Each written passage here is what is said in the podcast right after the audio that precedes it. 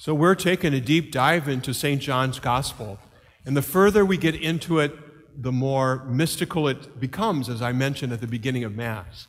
But you know, we can understand, we can understand maybe the words that we hear.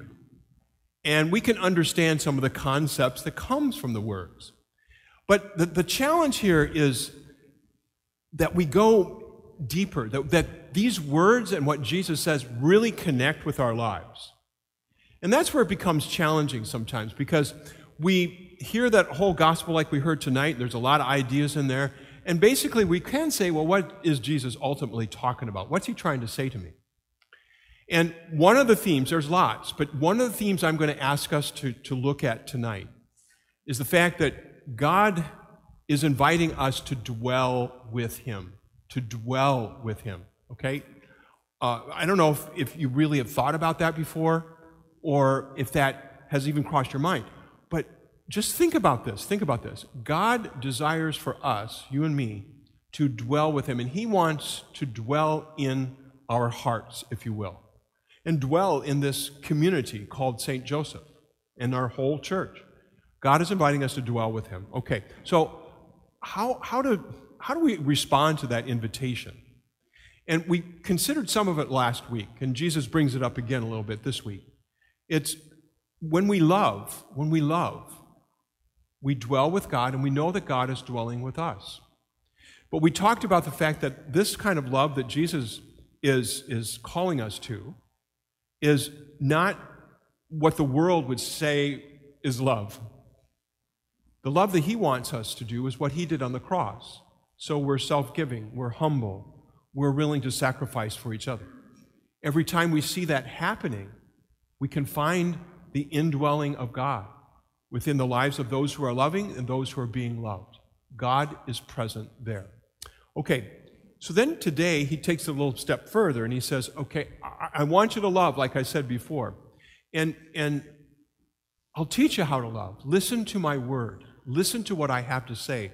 And here comes again dwell with the word, dwell with what I have to say. Not just hear it, and, and if you understand it, great, great. Not just hear it and understand it, but it sinks in here, into your hearts, where I want to do it. I want to respond to it in some way. So God dwells with us when we love as He loves, and as we listen to Jesus' words and it sinks into our hearts. Okay, all right, okay. But still, still, that can be out there someplace until we reflect upon the experiences that people have of this happening in their lives. And really, all I can do with gospels like this is to witness to what I've been affected by in terms of what Jesus has said. And invite you to, to see in that witness something that, that that you can connect with in your own lives or that you can be inspired by in your own lives. So, tonight, what I want to do is, is to share with you an in, true inspirational story that I found just knocked my socks off, where I could see a person responding to God's word, where it's dwelling in here, in, in this case, in her heart, and, and she was willing to sacrifice a part of herself in order for that word to be fulfilled, in order to, to, to act upon it. And, and, and or in order to love others because she's acting upon the word. Okay, that's where I get, kind of get it set up for you. Here's the story. This is a true story, as I said. It happened years ago, years and years ago. And every time I, I read it, every time I think about it, I find inspiration. So, there was a, a, child, a baby boy, that was born in a Milwaukee hospital.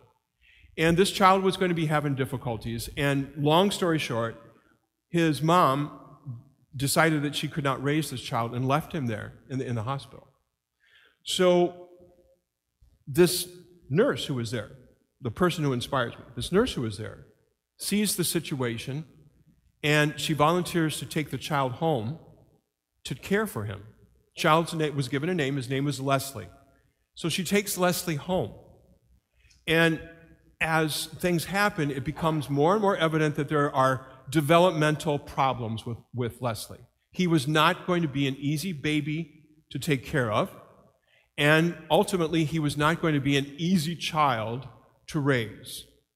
Because what was developed, what had, what had been a part of his life, and you could see developing as he was living, is that he was an autistic child.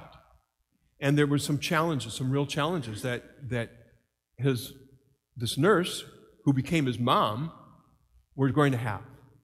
So ultimately, she and her husband said, We will raise this child as one of our own. And they had already had kids. And here comes Leslie, and probably the, one of the most challenging of the batch of kids that they had. Now, Leslie would not respond to hardly anything of, of what they did, how they took care of him, how they loved him, how they tried to get him to play with toys or whatever it was. He just would, would hardly or barely respond. Now, I, I just want you to think about that. You know, think about parent. You're, you're loving your kids and, and they're not responding. Ooh, that, that could be a little intimidating. Or our youngins here, you don't have your own children, but neither do I. But, you know, I think about how I serve you or how you might be hanging out with your brothers or sisters, and, and they just don't respond to you. And they're like, and it's like, oh, that's not, that doesn't fill you up. It doesn't charge you up. It doesn't, want, it doesn't make you want to do more, you know? But, you know, Leslie's mom, Leslie's dad, did the more and the more and the more. See, they were giving, right? They were sacrificing, right? And, and that was loving. That was, that was the love of Jesus. And, and they weren't doing this on their own. They were responding to what Jesus taught, his word, his word. His word was dwelling in them. And it was, it was tough at times. I'm sure it was. So, here's the deal. Back in the olden days, we didn't have the, these packages like you mail stuff with Amazon where you just seal them and they have the built in bubbles. Back in the olden days, when you wanted to send a package in the mail, get ready for this. Ready? Are you ready? You wrapped it up and then you put string around it. Anybody remember that where you put string around packages? Okay, if you guys don't remember, no problem because you just weren't around when that was happening. Our youngins were not around. So they had this package with the string around it, and Leslie's there, and, and he starts strumming the string. And it's like, oh, cool. Strum, strum, strum, the string, string, string. And all of a sudden it was like an aha moment. And I'm going to say, I'm going to say, this is a moment the Holy Spirit was really working and they could see it. It was an aha moment. So they, Leslie is responding to some kind of music. You know, it was wang, wang, it was making a musical sound. So they started exposing him to all kinds of music. Guess what happened? Nothing. They had a piano. They take him to the piano and go, you know, try to have him play Twinkle, Twinkle, Little Star. I don't know if that's true, but, you know, exaggerating. Twinkle, Twinkle, Little Star. Guess what happened? Nothing. But then one night, mom and dad had gone to bed and they heard music playing and they thought it was the radio. Well, wait a minute. Wait, wait. Where, where's the radio? Uh, by the way, it wasn't satellite radio. It was like over the air waves, you know, AM, FM, whatever it was. And so they, they thought, well, what's going on here? They went to investigate. Guess who was at the piano? Playing at the piano? Leslie was. And you know what? He had not taken any music class. I don't think he could read notes, certainly. Couldn't read notes. At least at that time he couldn't and he was playing music that he had heard. True story. Whoa, where'd that come from? He's called an autistic savant, where he has an aptitude, he's a genius, a genius. And that's what he was. He was a genius when it came to music. So his world opened up, and it was a means for him to be able to develop more completely in terms of relating to the world, relating to others. And he appeared on national TV playing the music that he knew because he heard it and he could play it. Okay, talk about fruit being born in a person's life, right? But here's what you can see what happened. His parents took a great big risk to take him home in the first place. But they knew the value of life. And they couldn't leave this child where he was when he was a baby. They had heard the word of God and were acting on it. And they loved through their sacrifices. And man, did that love bear fruit. It took a while, it took a long time, but that love was bearing fruit in this child's life. If for no other reason, even if he couldn't play the piano or music, that child was being loved as a human being. And that in itself is valuable beyond words that can be described as being.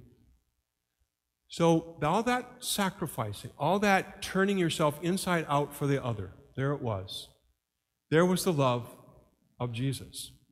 And there God was dwelling in that. Now, they probably couldn't say, I saw God dwelling with us today. They probably didn't say that. On maybe they did, but I don't, I don't know. But God was there. And I, I mentioned, you know, that at that moment where the parents were inspired by Leslie strumming the string. I said that was probably a Holy Spirit moment. And, and Jesus talked about those Holy Spirit moments in the gospel today. He said, I'm going to send you an advocate, somebody who will plead your cause, somebody who will be your companion to remind you of what I said, my words, and to remind you of what I did. And that Holy Spirit, our Holy Spirit that's been given to us, we'll celebrate Pentecost in a couple weeks. That Holy Spirit brings us encouragement, brings us enlightenment, and helps us to fulfill the word that Jesus spoke. And it was happening. It was happening. When that child, Leslie, was discovered to be a prodigy, because of the music that he could hear and he could play. And the Holy Spirit was enlightening and encouraging along the way. And that Holy Spirit, sometimes, as a friend of mine used to say, the Holy Spirit can be really sneaky, and you don't see the Spirit until the Spirit has blown and, and is going off someplace else, so to speak. Then you look back and you say, There was the Holy Spirit right there, doing with the Spirit is supposed to do. Helping me to love, to see, to hear the Word of God, and to receive it and act upon it. Okay. There's a real thing. There's a real thing that I hope that you can connect with on one level or another that can help us see how beautiful and mystical and real the scripture reading is. Where Jesus says, when you love like me, you abide with me, and I with you. And the Holy Spirit is going to help you. So, I would encourage this. I would encourage this. Reflect upon your life, especially times when you may have been inspired, and kind of look, see what's going on there. Was it the Holy Spirit enlivening you? Reflect upon your lives when you found that you were sacrificing for someone, that you were going the extra mile for someone, that you were turning yourself inside out and putting yourself second and the other person first, or people first. What was going on there? I bet you we could say that, that there was a love that was reflecting Jesus. So notice those times in your life. And notice the times when you've been encouraged and you know that you've been encouraged, maybe it's through words of other people, but you know you've been encouraged because it's the Holy Spirit speaking to you. These things, if you will, happen in our lives. And sometimes we just need to stop and reflect upon them. And inspiring stories like what I told can help us do that.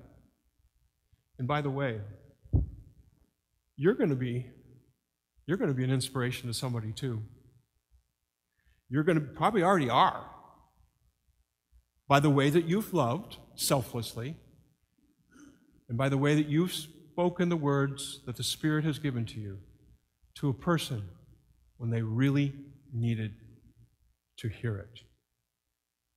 You just got to get in touch with those moments and be inspired by them, not in a selfish way, but so that we know that God is with us, that God is dwelling with us, and that we are dwelling with God. It's another example of heaven on earth.